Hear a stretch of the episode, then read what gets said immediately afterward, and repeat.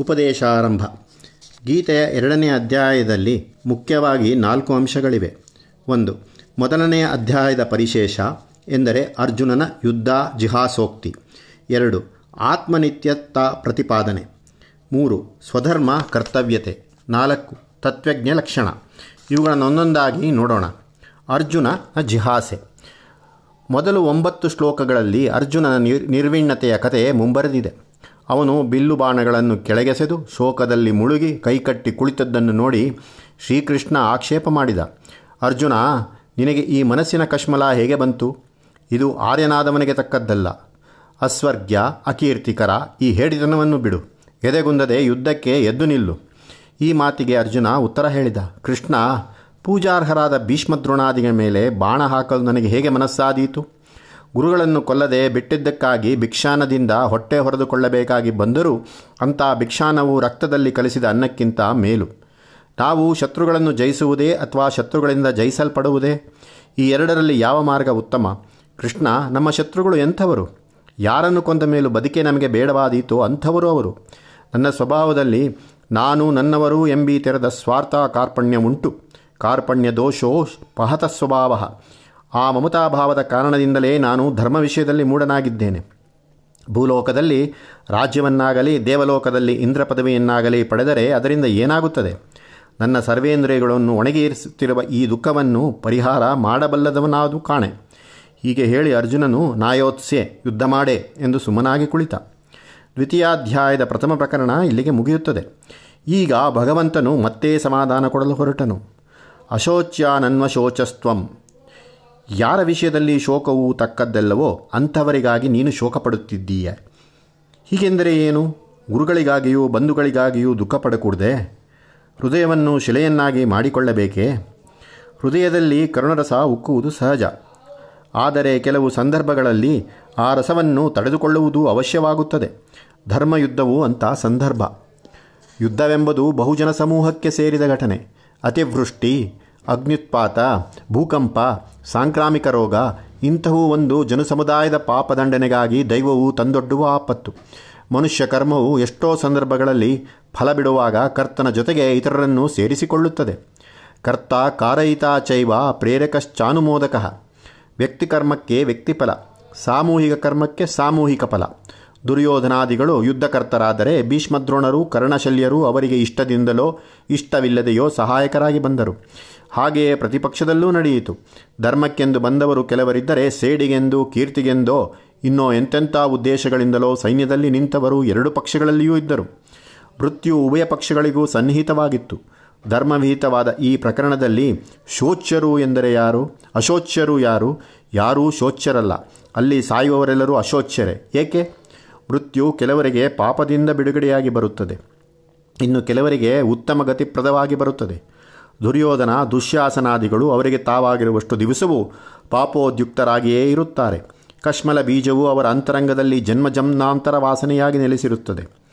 ಆ ಕಶ್ಮಲದಿಂದ ಅವರು ಪಾರಾಗಬೇಕಾದರೆ ಆ ಕವಚವನ್ನು ಕಳಚಿ ಹಾಕುವುದು ಅವಶ್ಯಕ. ಮರಣವು ಅದಕ್ಕೆ ಸಾಧಕವಾಗುತ್ತದೆ. ಯುದ್ಧದಲ್ಲಾಗುವ ಮರಣವೊಂದೇ ಅವರಿಗೆ ಪಾಪ ಸನ್ನಿವೇಶದಿಂದ ಉದ್ಧಾರವಾಗುವ ದಾರಿ ಹೀಗೆ ಮೃತ್ಯುವು ದುಷ್ಟರಿಗೆ ದುಷ್ಟತನದ ಆಶ್ರಯದಿಂದ ಮೋಚಕವಾಗುತ್ತದೆ. ಆದುದರಿಂದ ಅದಕ್ಕಾಗಿ ಶೋಕ ಪಡತಕ್ಕದ್ದಲ್ಲ ಇನ್ನು ಧರ್ಮಿಷ್ಠರೋ ಎಂದರೆ ಮೃತ್ಯುವು ಅವರಿಗೂ ಉಪಕಾರವೇ. ಭೀಷ್ಮದ್ರೋಣಾದಿಗಳು ಮಹಾತ್ಮರು, ಪುಣ್ಯಲೋಕಗಳಿಗೆ ಅರ್ಹರಾದವರು. ಆದರೂ ಯಾವುದೋ ಪೂರ್ವಜನ್ಮದ ಕರ್ಮಶೇಷಕ್ಕಾಗಿ ದೇಹಧಾರಣೆ ಮಾಡಿದ್ದವರು. ಆ ಕರ್ಮಶೇಷ ಪೂರೈಸಿದ ಮೇಲೆ ಅವರು ಊರ್ಧ್ವಲೋಕಗಳನ್ನು ಸೇರಲರ್ಹರಾದವರು. ಆದದ್ದರಿಂದ ಸುಕೃತಿಗಳಿಗೆ ಧರ್ಮಯುದ್ಧದಲ್ಲಿ ಬಂದ ಮೃತ್ಯುವು ಸ್ವರ್ಗಾದ್ಯುತ್ತಮ ಲೋಕಪ್ರಾಪ್ ಪ್ರಾಪಕವಾಗುತ್ತದೆ. ಹೀಗೆ ಶೋಕವು ಈ ಸಂದರ್ಭದಲ್ಲಿಯೂ ಅನುಚಿತವಾಗುತ್ತದೆ. ಹಾಗಾದರೆ ಶೋಕವು ಉಚಿತವಾಗುವುದು ಯಾಗ, ಯಾವಾಗ? ಯಾವಾಗಲೂ ಶೋಕವು ಉಚಿತವಲ್ಲ. ಅದನ್ನು ತಡೆಯುವುದು ಅಸಾಧ್ಯವೆಂಬುದು ಬೇರೆಯ ಮಾತು. ಸಹಜವಾದದ್ದಲ್ಲ, ಸಮೀಚೀನವಾದದ್ದೆಂದು ವಾದಿಸಲಾಗದು. ನಮ್ಮ ದೇಹಕ್ರಿಯೆಗಳಲ್ಲಿ ಎಷ್ಟೋ ಸಹಜವಾದವು, ಆದರೆ ಇಷ್ಟವಾದವಲ್ಲ. ಅಂತಹ ದೇಹಕ್ರಿಯೆಗಳನ್ನು ತಡೆಯಲು ಪ್ರಯತ್ನಿಸುತ್ತೇವೆ. ಮಾನಸ ಕ್ರಿಯೆಗಳಲ್ಲಿಯೂ ಹಾಗೆಯೇ. ಸಹಜವಾದದ್ದೆಲ್ಲವೂ ಅನುಮೋದನಾರ್ಹವಾದದ್ದಲ್ಲ. ಬಂಧು ಮಿತ್ರ ವಿಯೋಗದಿಂದ ದುಃಖ ಉಕ್ಕುವುದು ಸಹಜ. ಆದರೆ ಜೀವಗತಿಯ ತತ್ವಜ್ಞವನ್ನು ಪ್ರಕೃತಿ ವಿಧಿಯನ್ನು ಜ್ಞಾಪಕಕ್ಕೆ ತಂದುಕೊಂಡು ದುಃಖವನ್ನು ಉಪಶಮನ ಮಾಡಿಕೊಳ್ಳುವುದು ವಿವೇಕ. ಈ ವಿವೇಕವನ್ನು ಭಗವಂತನು ಈಗ ಉಪದೇಶಿಸುತ್ತಾನೆ. ಜೀವನದ ಅಂತಸ್ತತ್ವವಾದ ಆತ್ಮದ ಸ್ವರೂಪವನ್ನು ವರ್ಣಿಸುವುದರಿಂದ. ಆತ್ಮನಿತ್ಯತೆ. ಇಲ್ಲಿಂದ ಉಪದೇಶಾರಂಭ. ಅರ್ಜುನನು ಕೇಳಿದ್ದ ಪ್ರಶ್ನೆಗಳು ಮುಖ್ಯವಾಗಿ ನಾಲ್ಕು. ಒಂದು, ಪ್ರಾಣಿ ಹತ್ಯೆ ಪಾಪವಲ್ಲವೇ? ಎರಡು ಕರುಣೆ ಕರ್ತವ್ಯವಲ್ಲವೇ? ಮೂರು ಸ್ವಾರ್ಥ್ಯಾಲೋಭನೆಗಳು ತ್ಯಾಜ್ಯವಲ್ಲವೇ? ನಾಲ್ಕು, ಧರ್ಮ ಎಲ್ಲಕ್ಕಿಂತ ದೊಡ್ಡದಲ್ಲವೇ? ಶ್ರೀಕೃಷ್ಣನು ಉತ್ತರ ಹೇಳಬೇಕಾಗಿದ್ದುದು ಈ ಪ್ರಶ್ನೆಗಳಿಗೆ. ಅರ್ಜುನನ ಮನಸ್ಸಿನಲ್ಲಿ ಈ ನಾಲ್ಕು ಗುಣಗಳೂ ಇದ್ದವು. ಪಾಪಭೀರುತೆ, ಜೀವಕಾರುಣ್ಯ, ಸ್ವಾರ್ಥವರ್ಜನೆ, ಧರ್ಮಶ್ರದ್ಧೆ, ಇವೆಲ್ಲ ಉತ್ತಮೋತ್ತಮ ಗುಣಗಳೆಂಬುದನ್ನು ಎಲ್ಲರೂ ಒಪ್ಪಿಕೊಂಡಿದ್ದಾರೆ. ಅಂಥ ಉತ್ತಮ ಗುಣಶಾಲಿಗೂ ಉಪದೇಶವಾಗಬೇಕಾದದ್ದುಂಟೇ? ಉಂಟು. ಏಕೆಂದರೆ ಆ ಗುಣಗಳು ಅರ್ಜುನನಲ್ಲಿದ್ದದ್ದು ವಿಚಾರ ಸಿದ್ಧವಾಗಿ ಅಲ್ಲ, ಪ್ರಕೃತಿ ಪ್ರೇರಿತವಾಗಿ ಮತ್ತು ಅನ್ಯಾನುಕರಣವಾಗಿ ನಾವೆಲ್ಲರೂ ಸಾಮಾನ್ಯವಾಗಿ ಅಂಥವರೇ ಸ್ವಾಭಾವಿಕವಾಗಿ ಕೆಲವು ಸ್ನೇಹ ಪ್ರವೃತ್ತಿಗಳು ನಮ್ಮೊಳಗೆ ಇರುತ್ತವೆ. ಅದನ್ನೇ ನಾವು ಕರುಳು ಸೆಳೆಯುವುದು ಎನ್ನುತ್ತೇವೆ. ಅದರಲ್ಲಿ ಕೃತ್ರಿಮವಿಲ್ಲ. ಆದರೂ ಅದನ್ನು ಹಾಗೆಯೇ ಪರಿಶುದ್ಧವೆಂದು ಭಾವಿಸತಕ್ಕದ್ದಲ್ಲ. ಆ ಸ್ನೇಹದ ಒಳಗಡೆ ಎಲ್ಲೋ ಒಂದಿಷ್ಟು ಮಮತೆಯ ಕಣವೋ, ಸ್ವಾರ್ಥದ ಕಣವೋ, ಸ್ವಾಭಿಮಾನದ ಕಣವೋ ಅಂಟಿಕೊಂಡು ಕಣ್ಣಿಗೆ ಕಾಣದಂತೆ ಇರಬಹುದು. ಇದನ್ನು ಪರೀಕ್ಷಿಸಿ ಶೋಧಿಸಿದ್ದಾದ ಮೇಲೆಯೇ ಸ್ನೇಹವು, ನಿರ್ಮಲವೂ, ಹಿತವೂ ಆಗತಕ್ಕದ್ದು. ಅದೇ ರೀತಿಯಲ್ಲಿ ಎಷ್ಟೋ ಗುಣಗಳನ್ನು ನಾವು ಸುತ್ತಮುತ್ತಲಿನವರಿಂದ ಕಲಿಯುತ್ತೇವೆ. ನಮ್ಮ ಅಭಿಪ್ರಾಯಗಳನ್ನು ನಾವು ಇತರರಿಂದ ಗ್ರಹಿಸಿಕೊಂಡಿರುತ್ತೇವೆ. ಯಾವೊಂದು ನಡವಳಿಕೆಯೇ ಆಗಲಿ, ಅಭ್ಯಾಸವೇ ಆಗಲಿ, ಅಭಿಪ್ರಾಯವೇ ಆಗಲಿ, ನಂಬಿಕೆಯೇ ಆಗಲಿ, ಅದು ಬಹುಜನ ರೂಢಿ ಎಂಬ ಕಾರಣದಿಂದ ಶುದ್ಧವೆಂದು, ಹಿತವೆಂದು ಭಾವಿಸತಕ್ಕದ್ದಲ್ಲ. ಅದನ್ನು ನಾವು ಸ್ವತಂತ್ರವಾಗಿ ವಿಮರ್ಶೆ ಮಾಡಿ ಅದರಲ್ಲಿರುವ ಒಳ್ಳೆಯ ಅಂಶವನ್ನು ಕಂಡುಕೊಂಡಿರಬೇಕು. ಹೀಗೆ ನಮ್ಮ ಅಭಿಪ್ರಾಯಗಳು, ಪ್ರವೃತ್ತಿಗಳು ವಿಚಾರ ಶುದ್ಧವಾಗಬೇಕು ಇಂಗ್ಲಿಷ್ ತಾತ್ವಿಕ ಜಾನ್ ಸ್ಟುವರ್ಟ್ ಮಿಲ್ ಹೇಳಿರುವ ಸೂತ್ರ ತಮ್ಮ ಜ್ಞಾಪಕದಲ್ಲಿರಬಹುದು. ಮನುಷ್ಯನು ಒಂದು ಅಭಿಪ್ರಾಯವನ್ನೋ ಕಾರ್ಯಕ್ರಮವನ್ನೋ ಅದು ಒಳ್ಳೆಯದು ಎಂದು ಇತರರ ಹೇಳಿಕೆಯಿಂದ ನಂಬಿ ಅನುಸರಿಸಿದರೆ ಸಾಲದು. ಅದು ಹೇಗೆ ಒಳ್ಳೆಯದು? ಯಾವ ಯಾವ ಕಾರಣಗಳಿಂದ ಒಳ್ಳೆಯದು ಎಂಬುದನ್ನು ತಾನೇ ವಿಚಾರ ವಿಮರ್ಶೆಯಿಂದ ತಿಳಿದುಕೊಂಡಿರಬೇಕು. ಆಗ ಅದು ಪೂರ್ಣ ಫಲಕಾರಿಯಾಗುತ್ತದೆ. ಮೂಢ ವಿಶ್ವಾಸದಿಂದ ಮಾತ್ರ ಬಂದ ಒಳ್ಳೆಯದೆಂಬ ಭಾವನೆ ಅಷ್ಟು ಫಲಕಾರಿಯಾಗದು. ಇದೇ ಮಾತನ್ನೇ ಮಿಲ್ಲಿಗಿಂತ ಎಷ್ಟೋ ಸಾವಿರ ವರ್ಷಗಳಷ್ಟು ಹಳೆಯದಾದ ವೇದ ಹೇಳಿದೆ. ಯದೇವ ವಿದ್ಯೆಯ ಕರೋತಿ, ತದೇವ ವೀರ್ಯವತ್ತರಂಭವತಿ ವಿಜ್ಞಾನಂ ಯಜ್ಞಂ ತನುತೆ. ವಿದ್ಯೆ ಎಂದರೆ ಜ್ಞಾನ, ಅರ್ಥಜ್ಞಾನ, ಕಾರಣ ಕಾರ್ಯ ಸಂಬಂಧ ಪರಾಮರ್ಶೆಯಿಂದ ಉತ್ಪನ್ನವಾದ ಜ್ಞಾನ, ವಿಚಾರ ಸಿದ್ಧವಾದ ಜ್ಞಾನವೇ ವಿಜ್ಞಾನ. ಇಂಥ ತರ್ಕ ವಿವೇಕಪೂರ್ವಕವಾದ ಜ್ಞಾನವಿದ್ದಲ್ಲಿ ಕ್ರಿಯೆ ಸಾರ್ಥಕವಾಗುತ್ತದೆ. ಅರ್ಜುನನಲ್ಲಿ ಅಂಥ ವಿಚಾರ ಶುದ್ಧಿ ಇರಲಿಲ್ಲ. ಅವನ ಪಾಪ ಬೀರುತೆ ಇತರರ ಮಾತನ್ನು ಕೇಳಿ ಬಂದದ್ದು. ವಿಚಾರಪೂರ್ವಕವಾದದ್ದಲ್ಲ ಅವನ ಕರುಣೆ ಪ್ರಾಕೃತ ವಾಸನೆಯದು ಸಂಸ್ಕೃತವಾದದ್ದಲ್ಲ, ಅದು ಹೃದಯದ್ದು, ಬುದ್ಧಿಯದಲ್ಲ. ಅವನ ವಿರಕ್ತಿಯು ಅಂಥದ್ದೇ, ಒಂದು ಕ್ಷಣದ ಕಷ್ಟ ದರ್ಶನದಿಂದ ಬಂದದ್ದು.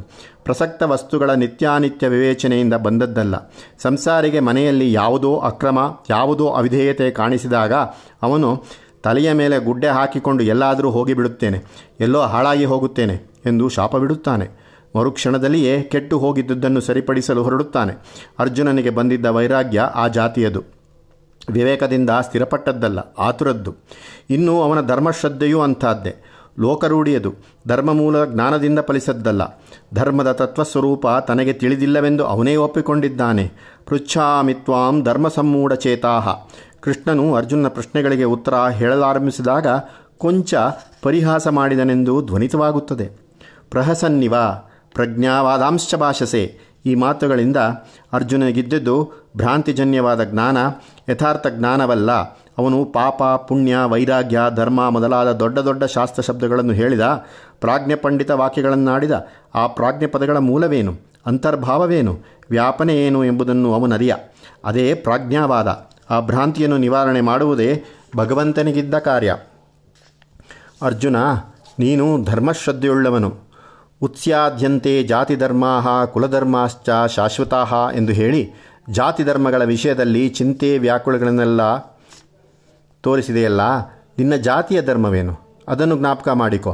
ನಿನ್ನ ಸ್ವಧರ್ಮವನ್ನು ಮರೆತು ಧರ್ಮಾಧರ್ಮ ಎಂದು ಶುಕಪಾಠ ಮಾಡಿದರೆ ತತ್ವ ಹಿಡಿದು ಮಾತನಾಡಿದಂತಾಯಿದೆ ಅರ್ಜುನ ಎಲ್ಲ ಪ್ರಶ್ನೆಗಳಿಗೂ ಮೂಲಭೂತವಾದದ್ದನ್ನು ಆತ್ಮವಿಷಯ. ಲೋಕಬಾಂಧವ್ಯ, ಕರುಣೆ, ಪುಣ್ಯ ಪಾಪ ಧರ್ಮ ಇವೆಲ್ಲ ಮನುಷ್ಯನ ಜೀವವನ್ನು ಆಶ್ರಯಿಸಿಕೊಂಡಿರುವ ಸಂಗತಿಗಳು. ಜೀವವು ಅಂತ್ ಆತ್ಮಚೈತನ್ಯವಾದ ಒಂದಾನೊಂದು ಪರಿಸ್ಥಿತಿ. ಆದ ಕಾರಣ ಮೊದಲು ಆತ್ಮಸ್ವರೂಪವನ್ನು ತಿಳಿದುಕೊಂಡರೆ ಆ ಜ್ಞಾನದಿಂದ ಮಿಕ್ಕೆಲ್ಲ ಪ್ರಶ್ನೆಗಳಿಗೂ ಸಮಾಧಾನವನ್ನು ಕಾಣಲಾಗುತ್ತದೆ. ಆದದ್ದರಿಂದ ಮೊದಲು ಆತ್ಮವೆಂದರೆ ಏನು, ಅದೆಂಥದ್ದು ಎಂಬುದನ್ನು ತಿಳಿದುಕೊಳ್ಳುವುದೇ ಅವಶ್ಯ. ಧರ್ಮಾಧರ್ಮಗಳನ್ನು ನಮ್ಮ ಸ್ವಾಭಾವಿಕ ಪ್ರವೃತ್ತಿಗಳಿಂದಲೇ ಆಗಲಿ, ಕೇವಲ ಲೋಕಾಭಿಪ್ರಾಯದಿಂದಲೇ ಆಗಲಿ ನಿರ್ಣಯಿಸಲಾಗದು. ಅರ್ಜುನನ ಮನಸ್ಸಿನಲ್ಲಿದ್ದುದು ಕರುಣೆಯೇ ಆದರೂ ಅದು ಪ್ರಕೃತಿಯಿಂದ ಉತ್ಪನ್ನವಾದ ಒಂದು ಮನೋವಿಕಾರವೇ ಹೊರತು ವಿಚಾರದಿಂದ ಉಪಪನ್ನವಾದದ್ದಲ್ಲ. ಅವನ ಪುಣ್ಯಪಾಪ ಭಾವನೆಗಳು ಇತರ ಜನರ ಮಾತುಗಳನ್ನು ಕೇಳಿ ಅವನು ಮಾಡಿಕೊಂಡವು. ಅವುಗಳಿಗೆ ಸೋಪಪತ್ತಿಕವಾದ ಆಧಾರಗಳಿರಲಿಲ್ಲ. ಧರ್ಮವು ತತ್ವದ ಆಧಾರದಿಂದ ನಿರ್ಣಯವಾಗಬೇಕಾದದ್ದು, ತತ್ವವಾದರೋ ಶಾಸ್ತ್ರದಿಂದ ನಿರ್ಣೀತವಾಗಬೇಕಾದದ್ದು. ತತ್ವದ ವಿಷಯವು ಲೋಕಾತೀತವಾಗಿ ಇಂದ್ರಿಯಗಳಿಗೆ ಸಿಕ್ಕಲಾರದಾದ್ದರಿಂದ ಅದು ವೇದಶಾಸ್ತ್ರಗಳಿಂದಲೇ ನಿರ್ಧಾರವಾಗಬೇಕಾದದ್ದು. ಆದುದರಿಂದಲೇ ಭಗವಂತ ಹದಿನಾರನೇ ಅಧ್ಯಾಯದಲ್ಲಿ ತಸ್ಮಾತ್ ಶಾಸ್ತ್ರಂ ಪ್ರಮಾಣಂತೆ ಎಂದು ಹೇಳಿದ್ದಾನೆ. ತತ್ವದಿಂದ ಧರ್ಮ ನಿರ್ಣಯ, ಶಾಸ್ತ್ರ ವಿಚಾರದಿಂದ ತತ್ವ ನಿರ್ಣಯ. ಮುಂದೆ ನಿತ್ಯಾನಿತ್ಯ ವಿವೇಕ.